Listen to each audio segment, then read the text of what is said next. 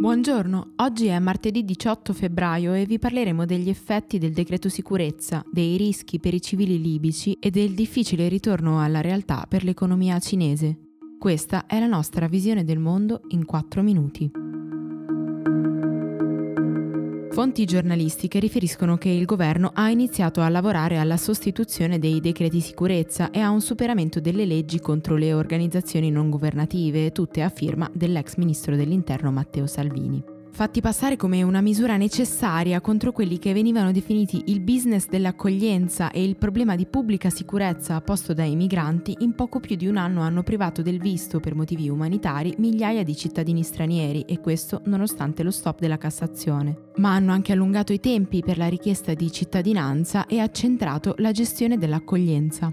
Un rapporto di Open Police, uscito domenica, infatti, certifica come l'abbandono del sistema SPRAR, che si basava su una logica di accoglienza diffusa in piccoli centri gestiti da associazioni locali, in favore di grandi centri nelle mani di grandi imprenditori, abbia reso davvero l'accoglienza un business. Nel 2018, infatti, si è verificata una concentrazione di appalti a pochi operatori contro una stragrande maggioranza fatta di aggiudicatari a cui sono state erogate piccole somme. Questo, oltre al fattore economico, ha cambiato radicalmente la distribuzione dei migranti, minando l'efficienza stessa della logica dell'accoglienza. In Libia tornano a crescere i rischi correlati agli ordigni inesplosi, che si stima siano tra le 150 e 200 mila tonnellate in tutto il paese. Lo ha riferito il servizio antimine dell'ONU che ha spiegato come con l'intensificarsi del conflitto diverse aree che erano state bonificate sono ora di nuovo pericolose. Molti degli ordigni potrebbero essere frammenti di bombe a grappolo che generano decine di cariche secondarie che non sempre esplodono all'impatto col suolo e generano una costante e imprevedibile fonte di pericolo per i civili. Secondo Stephanie Williams, inviata delle Nazioni Unite, l'embargo ONU sulla vendita di armi è ormai uno scherzo perché sia le parti in causa sia diversi Stati membri lo hanno ignorato. Haftar in effetti riceve munizioni dagli Emirati Arabi Uniti e mercenari dalla Russia, oltre al supporto politico della Francia, mentre Serraj ha ottenuto 2.000 mercenari dalla Turchia.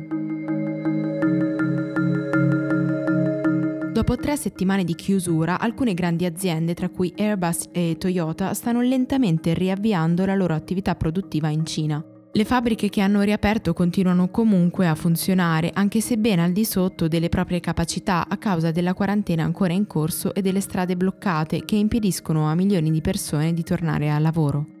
Le aziende devono fornire ai propri dipendenti le mascherine, controllare il loro stato di salute e tenere traccia dei loro spostamenti per assicurarsi che non siano entrati in contatto con il virus. Nonostante la riduzione di contagi registrata negli ultimi giorni, infatti, l'epidemia è ancora in corso e non solo in Cina, dove potrebbe raggiungere il picco proprio questa settimana.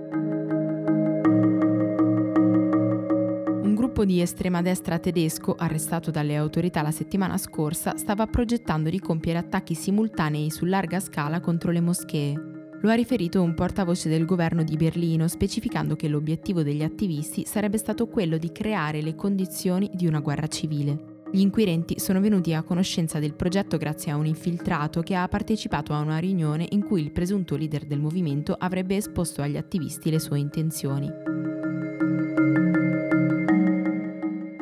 L'India ha respinto all'aeroporto Debbie Abrahams, una parlamentare britannica che si stava recando nel paese per questioni personali. Abrahams è la presidente del gruppo interparlamentare per il Kashmir e si è espressa in modo critico nei confronti del governo di Narendra Modi da quando l'anno scorso ha revocato la semi-autonomia alla regione contesa col Pakistan. Abrahams aveva un visto valido fino a ottobre 2020, quindi è facile pensare che le autorità abbiano voluto allontanare una potenziale minaccia al tentativo di normalizzazione di quanto sta accadendo nella regione. Un tentativo che solo la settimana scorsa si era concretizzato con una visita organizzata di 20 diplomatici, con poco spazio per gli incontri bilaterali.